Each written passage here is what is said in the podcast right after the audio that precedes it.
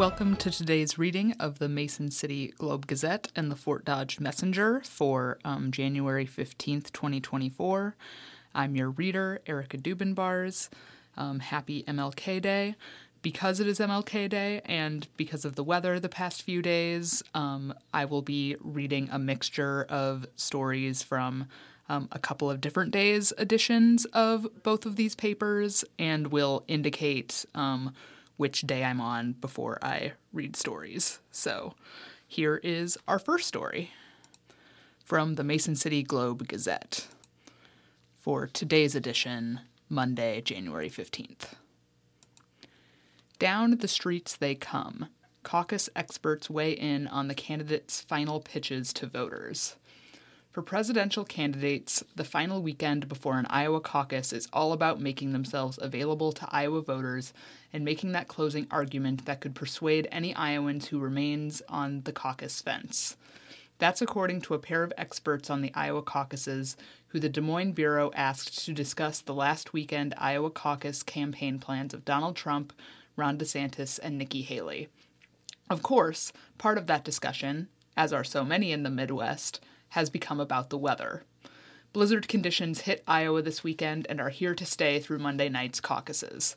According to the National Weather Services, some areas of southern and southeastern Iowa received more than a foot of snow during the second storm this week, and, quote, life threatening wind chills, unquote, could reach as low as 40 degrees below zero Sunday.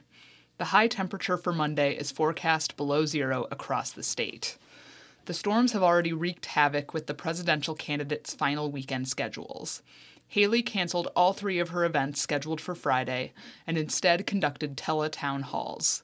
DeSantis and the super PAC supporting him canceled four of the five events at which he was scheduled to appear Friday, sneaking in only an appearance at a suburban Des Moines conservative group's meeting early in the morning. And Trump's campaign retooled his schedule, while some events will remain in place, Trump himself planned to only be in Iowa for one of the four events scheduled for this weekend in the Des Moines area on Sunday. DeSantis and Haley tried to stick to their schedules Saturday and Sunday. You have to make yourself available in the final weekend, because I know this is hard for some people to wrap their minds around, but people are trying to make up their mind right now, said Craig Robinson, an Iowa caucus campaign staff veteran who now works as a consultant. Robinson said he is, quote, happily unattached, unquote, in the 2024 Republican presidential primary. Iowa Republican voters are not like, I've been on board this campaign the whole time. That's rare, Robinson said. I think most people are making up their mind, and the best person to close the deal is the candidate themselves. So it makes sense to me that you would really see pretty intense barnstorming of the state in the final weekend. To Robinson's point, some Iowa Republicans who attended Wednesday night's presidential debate at Drake University in Des Moines, who were interviewed on campus after the debate, said they were still wrestling with who to support at Monday night's caucuses. Ron DeSantis. DeSantis' final weekend schedule is the most aggressive of the three, which matches his approach to Iowa throughout the cycle. Few candidates have campaigned in Iowa as often as DeSantis, and he has held more campaign events here than Trump or Haley. DeSantis had a barnstormers schedule for the weekend, covering the state literally river to river. Council Bluffs, Atlantic, West Des Moines, Davenport, and Waterloo on Saturday, and Dubuque, Cedar Rapids, Sioux City, and Ankeny on Sunday. The Saturday night event in Waterloo was postponed. Timothy Hagle, a political science professor at the University of Iowa, said DeSantis' final weekend schedule may be an indication that the governor is attempting to replicate Ted Cruz's victorious 2016 Iowa caucus campaign. In 2016, Cruz, a U.S. Senator from Texas, edged Trump in the Iowa Republican caucuses in part by winning more counties than Trump 56 for Cruz to 37 for Trump, including by excelling in the state's rural areas. Trump, however, followed his runner up showing in Iowa with a victory in New Hampshire, and from there went on to earn the party's nomination and eventually the White House. This is when they're trying to make their closing argument and talk to some final people who still may be, if not undecided, are persuadable still at this point, Hagle said. Nikki Haley. Haley spoke at Second State Brewery in Cedar Falls on Saturday night, along with stops in Iowa City and Davenport. Hagle said those Saturday stops for Haley make sense, given their recent Iowa Republican caucus history. Iowa City is in Johnson County and Davenport in Scott County. Those are two of the five counties that in the 2016 Iowa Republican caucuses went to Marco Rubio, the U.S. Senator from Florida who finished a close third to Cruz and Trump. Haley's third stop Saturday in Black Hawk County is where Rubio finished a close second to Cruz in 2016. Hagle said, viewed through the lens of the 2016 results, Haley's scheduled stops make sense because she appears to be making a campaign pitch that would attract the type of Iowa Republicans who caucused for Rubio. Donald Trump. Trump's final weekend schedule changed dramatically with the weather. Originally, he plans to attend campaign rallies in Atlantic and Sioux City on Saturday, and Indianola and Cherokee on Sunday. After changing the schedule due to the weather, Trump appeared only in the Des Moines metro area. Prior to those changes, Robinson said he was intrigued by Trump's strategy of spending his final weekend in Iowa, with the exception of Sioux City, outside of the state's largest metropolitan areas. On one hand, it looks a little odd, but I actually think that might work for him because it's showing that he's willing to campaign more rurally, Robinson said.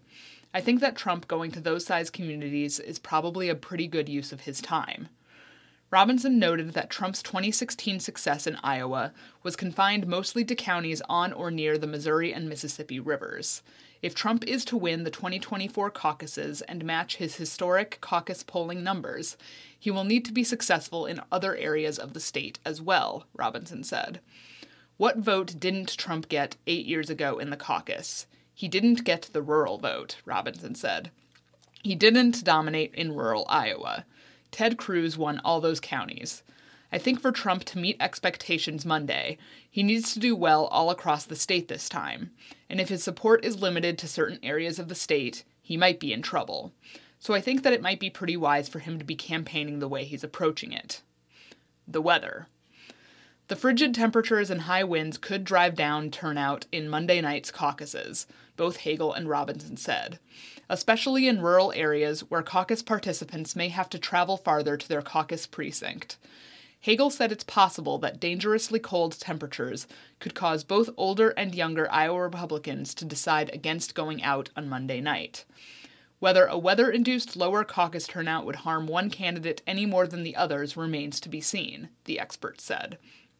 Who does this affect? Which campaign? That's harder to say because I haven't seen any statistics lately that are suggesting that maybe older voters tend towards this candidate or that candidate. It's probably a mix, Hagle said, adding that he believes both Trump and Vivek Ramaswamy have appealed to younger voters. It's going to vary. Robinson said if any of the leading candidates' campaigns are worried about the weather, Trump's should. That's because he has the most to lose as the consistent and commanding leader in the polls throughout the cycle, and because he has earned the support of many non traditional Republicans, who may feel less motivated to attend a caucus in extreme cold weather. The caucus is such a greater step anyway. I have to go to a meeting at a certain time, at a certain place, and I might not be familiar with any of it. So I think Trump already is fighting that, Robinson said. And then he's got this lead. I think of his numbers. If he doesn't meet expectations, I think there's a lot of that at play. End of story. Final poll Trump has big lead, Haley edges DeSantis. Former President Donald Trump maintained his wide lead among likely Iowa Republican caucus goers, while former UN Ambassador Nikki Haley pulled ahead of Florida Governor Ron DeSantis just days before Monday's high stakes Iowa GOP caucuses that could help determine whether either candidate has a viable shot at upending Trump's path to the nomination. The latest Des Moines Register NBC News Mediacom Iowa poll, released Saturday night, shows Trump holding a nearly 30 point lead among likely Iowa GOP caucus goers, while Haley moved ahead of DeSantis in a tight race for second. The top line results from the poll Trump at 48%, Haley at 20%, DeSantis at 16%, and Ramaswamy at 8%. Haley's upward momentum comes despite a decline in her overall popularity with Iowa voters. Haley's favorability ratings fell in the latest poll to 48%, from 59%, and 46% viewed her unfavorably, up from 31%. DeSantis also saw his favorable ratings decline, though 58% still view him positively. The poll also found Haley supporters were much less enthusiastic about caucusing for her. A 61% majority of Haley backers said they are, quote, mildly enthusiastic, unquote, or, quote, not that enthusiastic, unquote, about turning out to caucus for her on what is forecast to be a bitterly cold caucus night, with a low of around minus 13 degrees Fahrenheit and wind chill values as low as minus 35 degrees.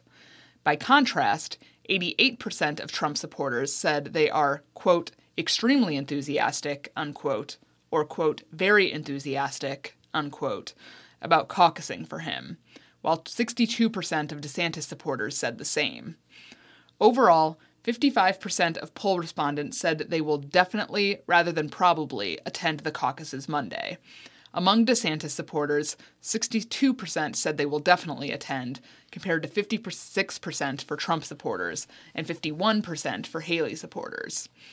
Overall, Trump leads with independents who plan to caucus with Rep- Republicans, but independents and Democrats make up half of Haley's backers going into the caucus, according to the poll. Trump jabs at Haley. Former President Donald Trump sat down with Iowa Republican Attorney General Brenna Bird for a live stream event Saturday from Des Moines. Bird endorsed Trump in the fall. She asked him about primary rival Nikki Haley, who served in his administration as U.S. Ambassador to the United Nations. Bird noted Trump has been critical of Haley's rhetoric on immigration, highlighting her opposition to a travel ban Trump imposed on several Muslim majority countries while president, which he has vowed to reinstate if elected in 2024, pointing to Haley's comments in 2015 that Americans shouldn't describe illegal immigrants as criminals, and falsely claiming Haley opposed the construction of a border wall.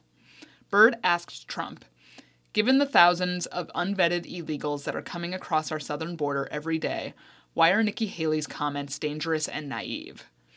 Trump responded by calling Haley, quote, a globalist, unquote, who is not aligned with his nationalistic, quote, America first, unquote, agenda.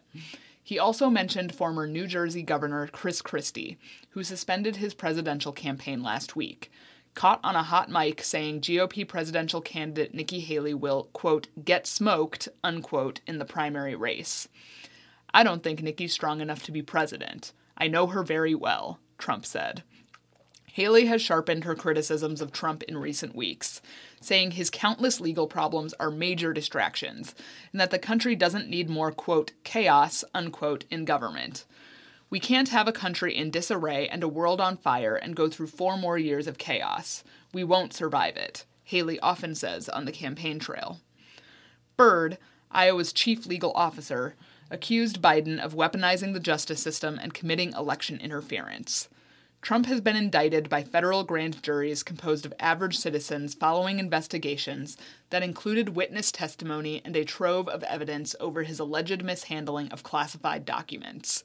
The former president faces a total of 91 felony counts across multiple criminal cases that include conspiracy to defraud the United States and witness tampering over efforts to overturn the 2020 election.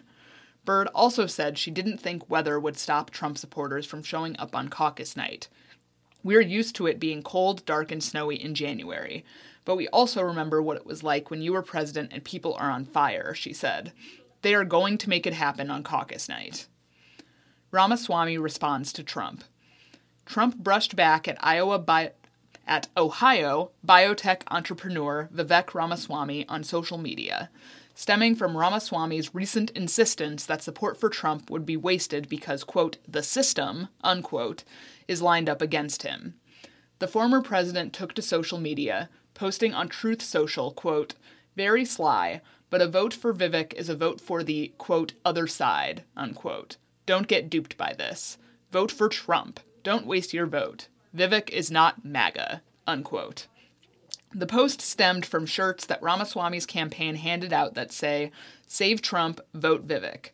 Ramaswamy reposted a photo with a group of young men wearing them after a recent campaign event in Iowa, which caught Trump's attention. On social media and at a campaign event Thursday in Cedar Rapids, Ramaswamy urged voters to support him as the candidate who will, quote, save Trump, unquote, from, quote, these made up, trumped up prosecutions, unquote. Ramaswamy responded to Trump's post in a statement. It's an unfortunate move by his campaign advisors. I don't think friendly fire is helpful, Ramaswamy said. Donald Trump was the greatest president of the 21st century, and I'm not going to criticize him in response to this late attack. End of story. Principal dies of injuries from school shooting. An Iowa principal who put himself in harm's way to protect students during a school shooting earlier this month died Sunday, a funeral home confirmed. Caldwell Parrish Funeral Home and Crematory confirmed the death of Perry High School principal Dan Marburger after the family announced it on a GoFundMe page. Marburger was critically injured during the January 4th attack, which began in the school's cafeteria as students were gathering for breakfast before class. An 11 year old middle school student was killed in the shooting, and six other people were injured. The 17 year old student who opened fire also died of an apparent self inflicted gunshot. The day after the shooting, the State Department of Public Safety said Marburger, quote, acted selflessly and placed himself in harm's way in an apparent effort to protect his students, unquote.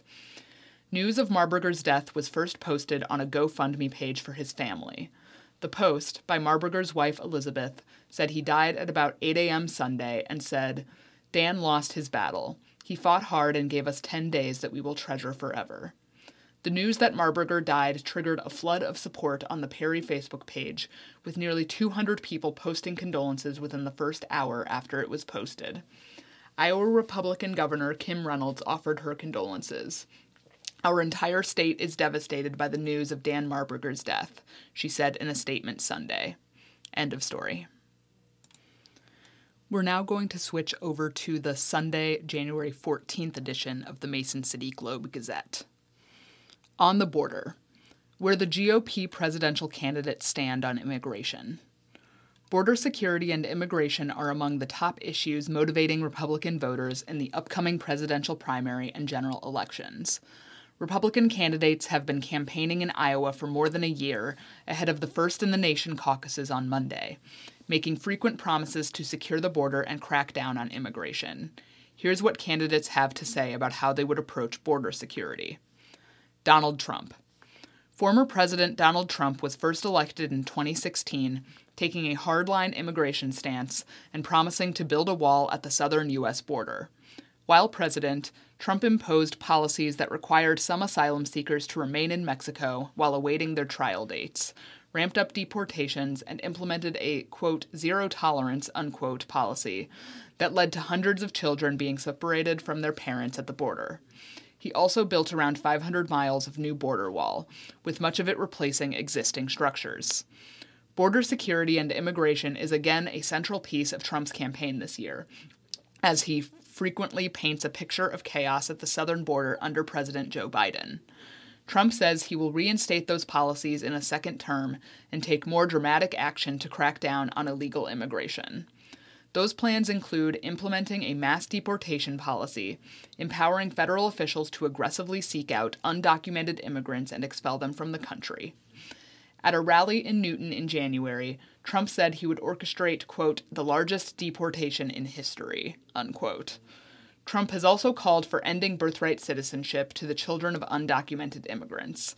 The 14th Amendment to the U.S. Constitution grants citizenship to anyone born in the United States. Trump frequently refers to undocumented immigrants as criminals and says they are, quote, poisoning the blood, unquote, of the United States, a line that has received comparisons to the writings of Adolf Hitler. A vote for Donald Trump in these caucuses is a vote to secure our border, he said in Newton. It's a vote to stop the invasion, the biggest invasion of our country ever. Ron DeSantis. Florida Governor Ron DeSantis says he will declare a national emergency at the southern border and allow state and local law enforcement to carry out immigration enforcement. DeSantis has been critical of Trump for failing to build the southern border wall while president.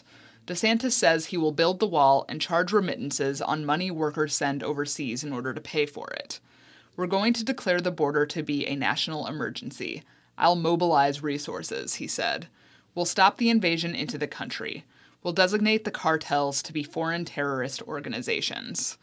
In a Des Moines Register op ed, DeSantis said he would block a swath of asylum cases and, quote, end the abuse of parole authority, unquote.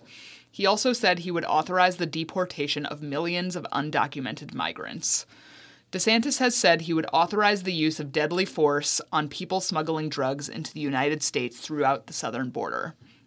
DeSantis has also said he would cancel the student visas of people who he deems to be supportive of Hamas. Like Trump, he said he would move to end birthright citizenship. Nikki Haley. Former South Carolina Governor Nikki Haley has called for bolstering federal agencies and implementing stricter border policies to stem the flow of migrants at the southern border. She says, as governor of South Carolina, she passed, quote, the toughest illegal immigration law in the country, unquote. During a debate on CNN last week, she called for adding thousands of new agents to the Border Patrol and Immigration and Customs Enforcement, as well as pulling funding from sanctuary cities. Quote, we need to make sure we go back to the remain in Mexico policy so that no one even steps foot on U.S. soil, unquote, she said at the debate. And instead of catch and release, we need to go to catch and deport. That's the only way we will stop the incentives of these illegal immigrants coming across. Haley has also signaled she will take action to deport the millions of undocumented migrants living in the U.S. During the debate, she said, quote, You have to deport them, unquote. Vivek Ramaswamy. Ohio biotech entrepreneur Vivek Ramaswamy has called for deporting undocumented immigrants and using the military to secure the southern border. He has called for using military force on Mexican drug cartels as a response to the trafficking of fentanyl into the U.S. What we need to do is stop using our military to protect somebody else's border halfway around the world when we're short right here at home. Get serious about protecting this border, he said in a November debate. Ramaswamy has also called for ending birthright citizenship. Asa Hutchinson. Former Arkansas Governor Asa Hutchinson led the Department of Homeland Security's Border Security Division shortly after its creation under George W. Bush. The experience, he says, makes him uniquely qualified to deal with immigration and border security. Hutchinson said in an interview with the Quad City Times he would meet with leaders in South and Latin America to partner on slowing the traffic of migrants at the southern border. We cannot invade Mexico. We have to partner with them. And that's how you address border security, he said. I obviously would continue to build infrastructure, not just the wall, but the infrastructure through technology. Ryan Binkley. Ryan Binkley, a Texas pastor and CEO, says he will reorganize the Department of Homeland Security and shift resources into, quote, essential operating components, unquote, he also calls for billions of dollars to build border infrastructure and update ports of entry. At an event in December, Binkley called it, quote, a true plan for security, but also that meets the strict worker needs that we have, unquote. End of story. Weather could chill caucus turnout. Winter blast may make unrepresentative way of picking nominees worse. Most Iowans won't be out Monday night. Never mind that it's forecast to be well below zero, with wind chills as low as minus 40 degrees, and the roads may still be icy from a set of snowstorms that hammered the state this past week. It's because they're not registered with the Republican Party, which is kicking off the presidential nominating season with its famous caucuses or because they don't want to make the commitment to attend, which involves getting to the nearest of 1,500 caucus sites and sitting in a room, potentially for hours, for the chance to vote on the party's presidential nominee. But the winter weather, intimidating even for Iowa, will make an already unrepresentative process even less representative. Elderly Iowans, the backbone of the caucus, are wondering how they will make it to their sites Monday. Political types are mentally downgrading their ex- expected turnout and wondering who a smaller, harder core electorate will favor. All this gives longtime critics of the caucus even more reason to be critical. There is no way to begin the election of a, this is no way to begin the election of a president, said Julian Castro, a former San Antonio mayor and federal housing secretary who was a Democratic presidential candidate in 2020 when he called for Iowa to have a less prominent role. You have to be a diehard who's willing to trudge through snow and be there for several hours, and if you miss it, your opportunity to vote is gone. Democrats already have downgraded Iowa after the state party bungled the vote counting in the 2020 caucuses. Democrats have relegated the state to later in their nominating process after President Joe Biden declared that he wanted more diverse states that better represent his party and the country to cast the first votes. That party's process starts in South Carolina on February 3rd, then moves to Nevada, with New Hampshire next in the new order for 2024, even though the state party is going ahead with a January 23rd primary that national Democrats say won't count. But Republicans have stuck with Iowa, which once was competitive but has swung firmly to the right in the age of Donald Trump, who carried the state in the general election in 2016 and 2020.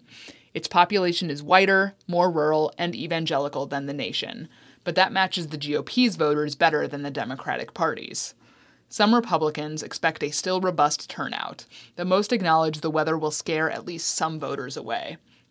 This'll be worse than we've ever had, said Doug Gross, once a top aide to former Republican Governor Terry Branstad, who said his own 90 year old mother had decided she couldn't caucus in these conditions. It's going to dampen turnout.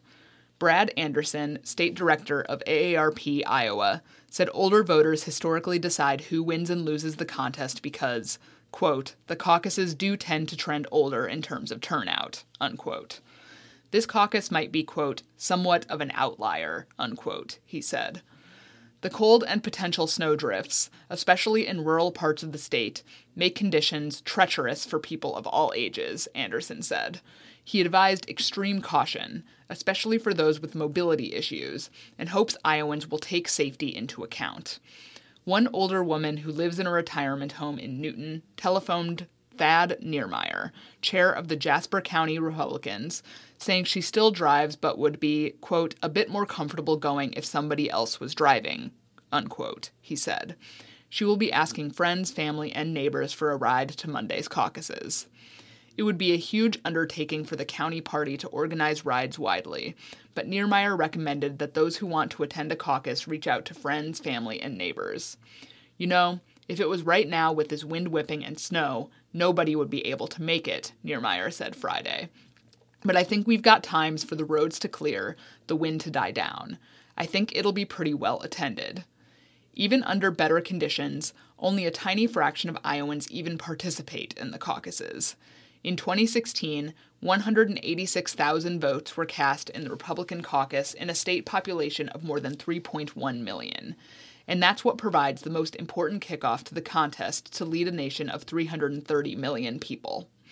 The caucuses are a relic of the push to reform party nominating processes in the 1970s, freeing them from the influence of party bosses. They helped vault underdogs such as Democrats Jimmy Carter and Barack Obama into the White House.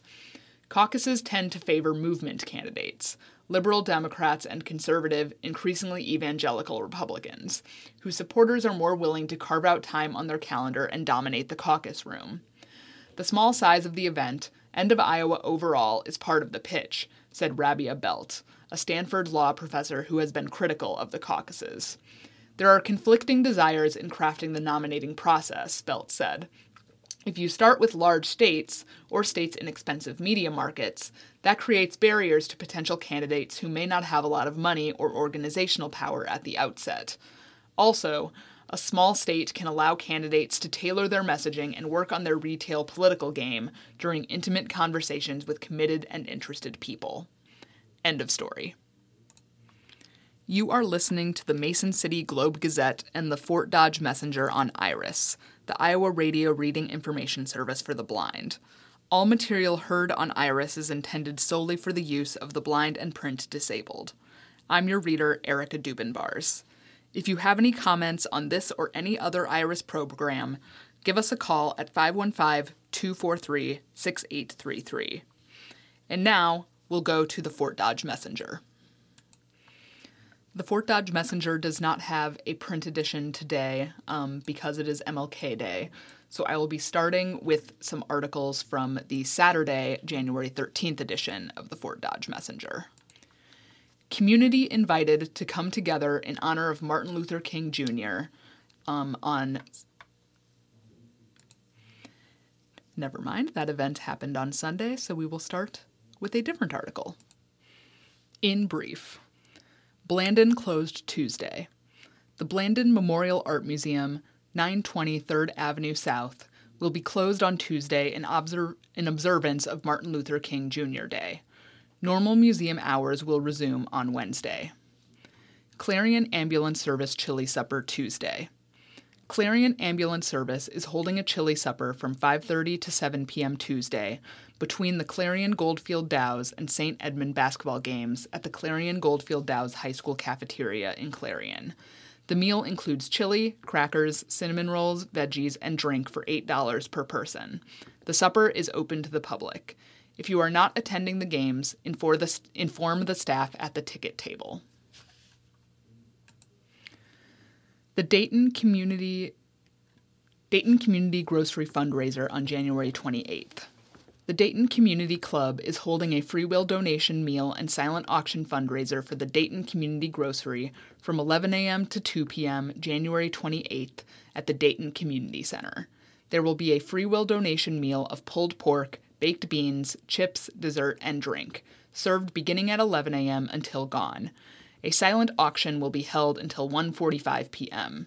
To donate items for the silent auction, contact Sarah Stevens at sstevens at svjags.org. To make a monetary donation, contact Jody W. at Security Savings Bank in Dayton. Funds raised will help keep the grocery store open. Otho UMC Soup Supper, January 20th. Otho United Methodist Church is holding a soup supper from 4:30 to 7 p.m. January 20th at the church. The menu is vegetable beef soup, chicken noodle soup, chili and cheesy potato soup for a free will offering. To go meals are available by calling Nancy at 515 570 4827. End of article. Birthdays. Nelson, 90th birthday. Kathy Nelson of Fort Dodge celebrated her 90th birthday January 8th. Cards may be sent to her at 700 South 17th Street, number W403, Fort Dodge, Iowa 50501. Her family includes Carol Nelson, Fort Dodge, David Nelson, Orlando, Florida, Lynn and Gary McNeese, Newmarket, and Susan and Kent Palmer, Callender. She has six grandchildren and seven great grandchildren. Her husband, Dwayne Sonny Nelson, is deceased. Kathy Barlow was born on January 8, 1934. She worked at Land Lakes for 30 years. Her hobbies are Red Hat Ladies, church, and reading for the blind at Friendship Haven. Lynch, 90th birthday. Carol Lynch will celebrate her 90th birthday on Friday. Cards may be sent to her, CO Karen Purick, 3115 Southwest 31st Place, Des Moines, Iowa 50321. Her family includes Denise and David McNitt of Council Bluffs, Mark and Janine Lynch of Barnum, and Karen and Jeff Purick of Des Moines. She has 11 grandchildren and 11 great grandchildren. She was born on January 19, 1934, in Clare. She married Jean Lynch of Barnum, and together they farmed land outside of Barnum for 64 years. End of birthdays. And now for some community highlights. The Fort Dodge Community Recreation Center is now open again. Blanden Memorial Art Museum hours are Monday closed, Tuesday through Saturday, 11 a.m. to 5 p.m., and Sunday closed. Visit www.blanden.org. Citizens Central. Monday through Friday, 9 a.m. to 4:30 p.m coffee, card games, pool, snooker, exercise room with treadmills, recumbent bike, and exercise at the Fort Dodge Community Recreation Center. Here are some other events going on at the center. Video yoga is Wednesday and Friday from 9 to 9:45 a.m. Volunteer lead exercise class is from t- is Tuesday and Thursday from 9 a.m. to 10 a.m. Regular pool players Monday, Wednesday, and Friday from 1 to 4 p.m new user pool is Tuesday and Thursday from 1 to 4 p.m. Open card games are Tuesday and Thursday from 1 to 4 p.m. And open exercise is Monday through Friday from 9 a.m. to 4 p.m. Here is the menu for Deer Creek apartment meals um, this week. Monday, closed because it's MLK Jr. Day. Tuesday, pulled pork and baked beans. Wednesday, beef meatballs with white rice. Thursday, roasted turkey, mashed potatoes, and gravy. Friday, chicken strips and pasta salad. Here's a list of congregate meals happening this week. Um, and the menu is Monday, baked cod, roasted red potatoes. Tuesday, there'll be a Philly sloppy joe and green beans. Wednesday, it's cook's choice. Thursday, tuna melt with a tossed romaine salad. And Friday, tater tot ca- casserole with peas. Um, and you can get those foods on the menu um, at the following places this week. Um, Monday through Friday at 10:30 a.m. in Manson at Golden Meadows, 11:05 a.m. and in Clarion, Iowa at the special Iowa Specialty Hospital, 11:30 a.m. Manson at the Mack Center, Kanawha Town Hall um, at 11:45 a.m. Um, Bancroft Senior Center, Rockwell City Senior Center, all of those at 11:45, 11:50 a.m. Sac City Senior Center at noon, Algona Senior Center, Eagle Grove Senior Center, Fonda Senior Center, Gowrie Community Center, the Jefferson Greenwood Community Center, Lauren City Hall, Pocahontas Hindi Community Center, Webster City at the Senior Center that's at 749 2nd Street. On Monday, Wednesday, Thursday, and Friday, um, at 11:15 a.m. and 5 p.m., you can get these meals um, at in Belmond at the Linebox Center. And then these next two sites are for Monday, Wednesday, and Friday um, at 11:30 a.m. at the Havelock United Methodist Church, and then Tuesday, Thursday, and Friday you can get um, these meals at 11:30 a.m. at at the Lake City Senior Center. Fort Dodge Duplicate Bridge. The Fort Dodge Duplicate Bridge Club is holding face to face games at Citizens Central, 617 Central Avenue. All games are open to players of all ages. Games begin at 6 p.m. Monday and noon Wednesday and Friday. For partners or information, Rose Buddha Clausen, 515 570 3466. Proof of vaccination is required. January 10th, 1. Joyce Garton Nat and Bev Walker.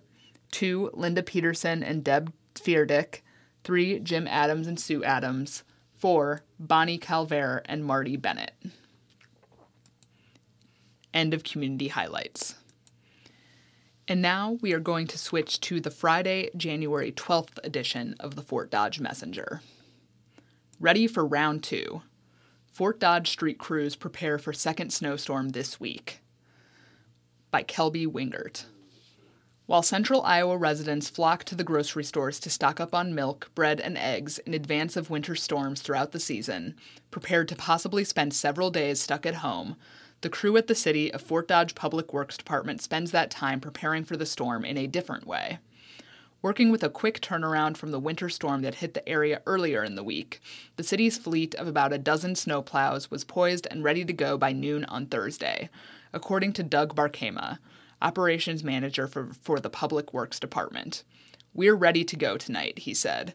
We've been working on equipment lights. Knowing just how much the city depends on the fleet of plows to clear snow from the streets, the Public Works Department also prepares a pair of black backup plow trucks ahead of big storms like this, Barkema said. There's two really old ones that we're going to have to use in case we have something break down, he said. Every snowstorm you have problems with mechanical or something has to be fixed. The mechanics in the city's garage are the unsung heroes of keeping those snowplows on the road. Our mechanics keep everything running, Barkema said.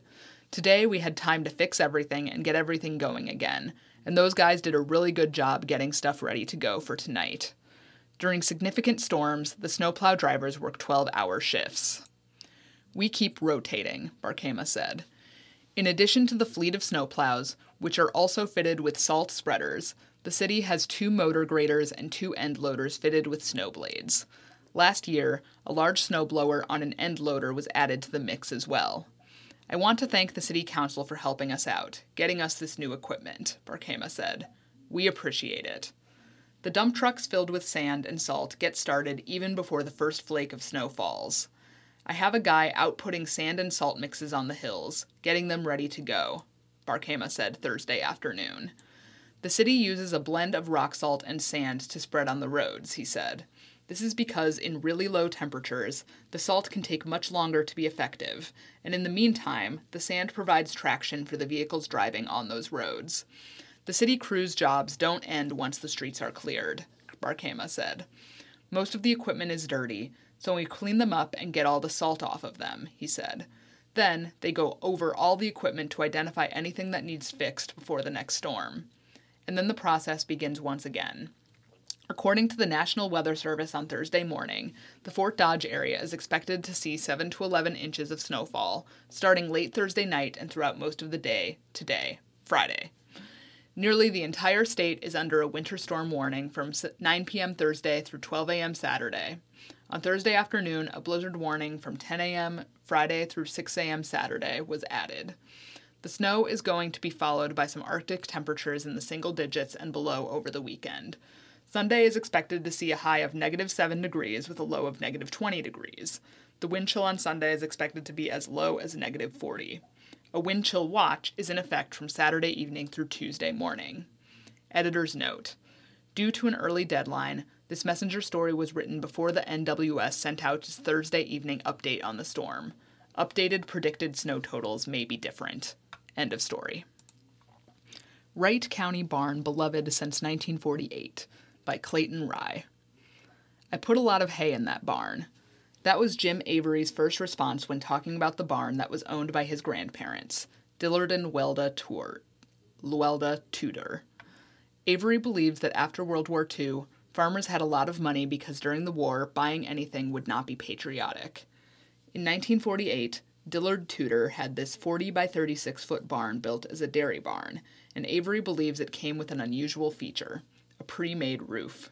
The Tudors, who were married in 1929, had a daughter, Annie, who married Robert Avery, and they are Jim's parents. When Robert Avery returned from the Korean War, he was asked if he wanted to farm. He did, buying a piece of ground just one mile northwest of the Tudors, which is where Jim Avery grew up. The Tudors milked six to eight cows and raised Angus beef cattle. Their August cattle became popular. Their Angus cattle became popular with 4-H kids. Jim Avery recalls there were always a lot of geese and other fowl around the barn. Putting up hay was a family event. Avery's mother Annie drove the baler with his dad Robert on the hay rack. Avery said his grandmother Luelda drove a pickup that was attached to the rope used to lift the hay into the haymow. Because his parents were out in the hayfield, Luelda would take care of Jim and his brother by giving them coloring books and crayons as they rode with their grandmother back and forth in the pickup. Avery said there were 12 dumps of hay on a flat rack. At the end of the day, the haying crew would enjoy cold meat sandwiches and soft drinks. The acreage was sold off from the farm in 1996 to area residents Clark and Doris Traeger, who were looking to move to an acreage. In 1997, the Traegers moved in and kept a wide variety of animals in the barn. Clark Traeger said there were seven head of sheep for a couple of years, four horned goats, Angora goats, chickens, a horse, mules, donkeys, and three pigs, which presumably fell from a truck and that their daughter found on the road. The donkeys have been in the barn for the last 10 years, including both standard and miniature sized donkeys. Currently, three donkeys are kept in the barn. We've never had a cow in the barn, said Clark Traeger. The Traegers have left the barn in the same condition as when they arrived, with new shingles put on in 2019. Traeger said his wife Doris keeps the barn weather tight. She's out there with a caulk gun when she sees a leak, said Traeger. End of story. In brief, Blue Scholarship applications available. Applications for the 2024 Robert D. Blue Scholarship are now available according to the State Treasurer, Roby Smith. Applicants must be a current senior or graduate of any Iowa high school who plans to attend a college or university within the state.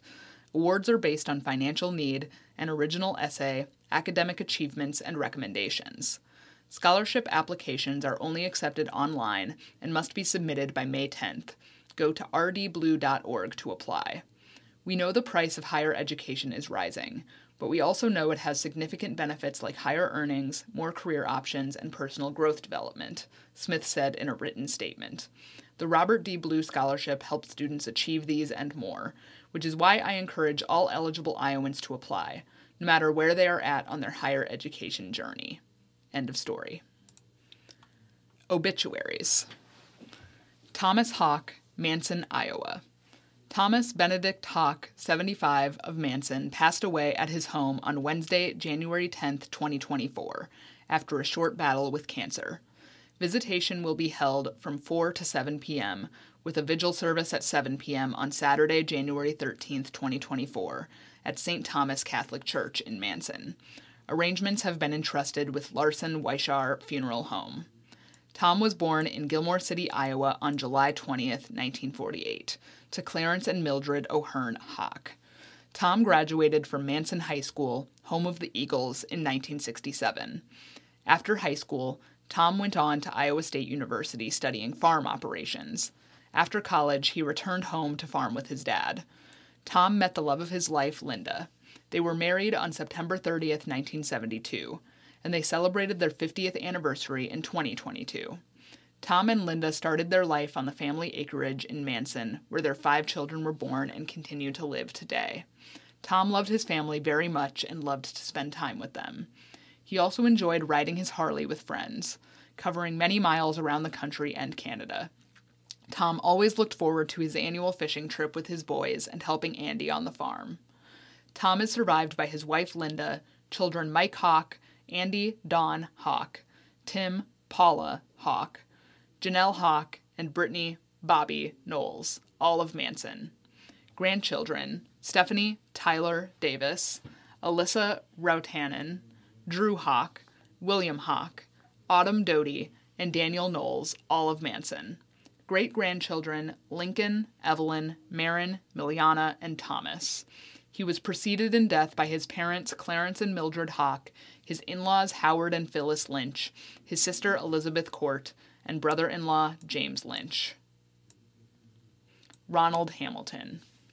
Ronald Allen Hamilton, 70, of Fort Dodge, Iowa, died Sunday, January 7, 2024, at Unity Point Health Trinity Regional Medical Center, with his loving family by his side. Interment at Union Cemetery in Livermore, Iowa will be held at a later date. Memorials may be directed to the family. Arrangements are with Historic Bruce Funeral Home of Fort Dodge.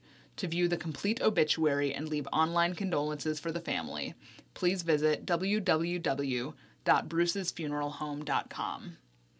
Janet Kinn. Janet Kinn, 82, of Eagle Grove, died January 11, 2024 at the Southfield Wellness Nursing Home in Webster City.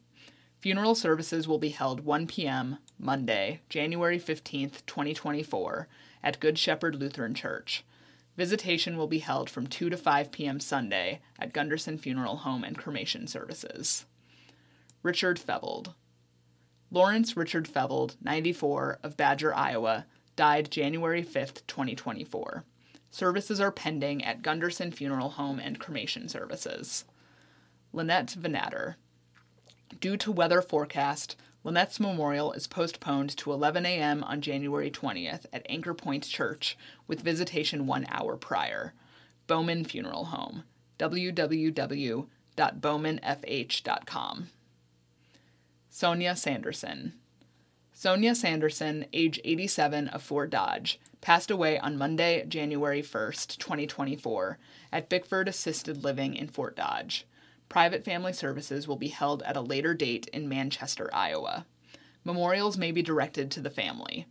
The historic Bruce Funeral Home in Fort Dodge is serving the family. To view the complete obituary and leave online condolences for the family, please visit www.brucesfuneralhome.com. Cheryl Allen. Cheryl M. Allen, 60, of Clare, passed away Wednesday, January 10, 2024, at her home. Services are pending. Laufersweiler Funeral Home is serving the family. Pat Schultz. Visitation has been changed to Sunday, January 14th, 1 to 3 p.m. at Faust Funeral Home in Eagle Grove. www.faustfh.com. End of obituaries. Iowa man killed after using truck to ram two police vehicles at casino, authorities say. A man whose truck rammed two police vehicles and then used a chain to swing a metal object at officers was shot to death by police outside of an Iowa casino, state authorities said. The Iowa Division of Criminal Investigation identified the man killed as 55 year old Salvador Perez Garcia of Sioux City. Names of the officers were not released. Both are on leave pending an investigation by the state agency. The DCI said a Sioux City officer was parked inside a parking garage at the Hard Rock Casino around 4 a.m. Monday when a white truck drove at the patrol vehicle and rammed it head on. The truck was met by responding officers as it exited the garage and rammed a second patrol vehicle head on, the DCI said in a news release. Perez Garcia emerged from the truck, quote, swinging a length of chain with an affixed metal object in an aggressive, threatening manner, unquote, the agency said. Officers tried to de escalate the encounter and sought to take away the weapon, but couldn't, the DCI said. When Perez Garcia continued to approach the officers swinging the object, they shot him, the DCI said. Perez Garcia died at the scene.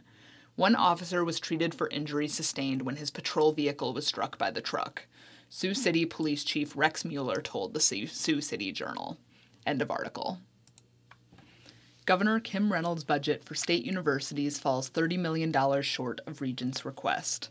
By Brooklyn Draisey of the Iowa Capital Dispatch. Iowa Governor Kim Reynolds has proposed allocating about $30 million less than what the Iowa Board of Regents requested for itself and the universities next year, though some of the, though each of the universities would receive some increase in state funding. Reynolds' budget proposal, released Monday, included recommendations for administering money from the state's general fund and other sources to the regents, the University of Iowa, the University of Northern Iowa, and Iowa State University. The regents requested just over $609 million from the state's general fund and about $40 million from other state sources. Reynolds recommended allocating almost $619 million. The Board of Regents thanks Governor Reynolds for her support for Iowa's regent universities as demonstrated by her fiscal year 2025 budget recommendation, Board President Mike Richards said in a statement. The board appreciates the continuing state appropriations our institutions receive. Iowa's public universities are key drivers of the state's econ- economy and must have the proper level of resources to continue to provide the outstanding education our students deserve. The board and our university leadership are looking forward to working with the governor and General Assembly during the 2024 legislative session. Of the three state universities, the University of Iowa is the only institution to receive more in the governor's proposal than it requested from the state's general fund. The university's current budget estimate was listed at about 218 million dollars, and its request for next year raised that number to just over 222.5 million dollars. The governor's recommendation would give the university almost $223.5 million. According to the budget report, the University of Iowa will use allocated dollars to fund programs that would boost retention, handle contract costs for merit and public safety, support faculty salaries, and more. Both the University of Iowa and Iowa State University asked for $4.5 million in incremental funding for fiscal year 2025, with the University of Northern Iowa seeking $5.8 million. Iowa State University's funding would increase from about $174 million to $178.4 million, landing just under what the institution requested. The funds would help keep costs of education down, keep pay competitive, address inflation, and help support and expand programs, according to the governor's budget proposal the University of Northern Iowa would receive less than half of the increased funding it requested from the state. Under the governor's plan, UNI's budget would rise from this year's estimated budget of $99.4 million to almost $102 million. The university requested over $105 million.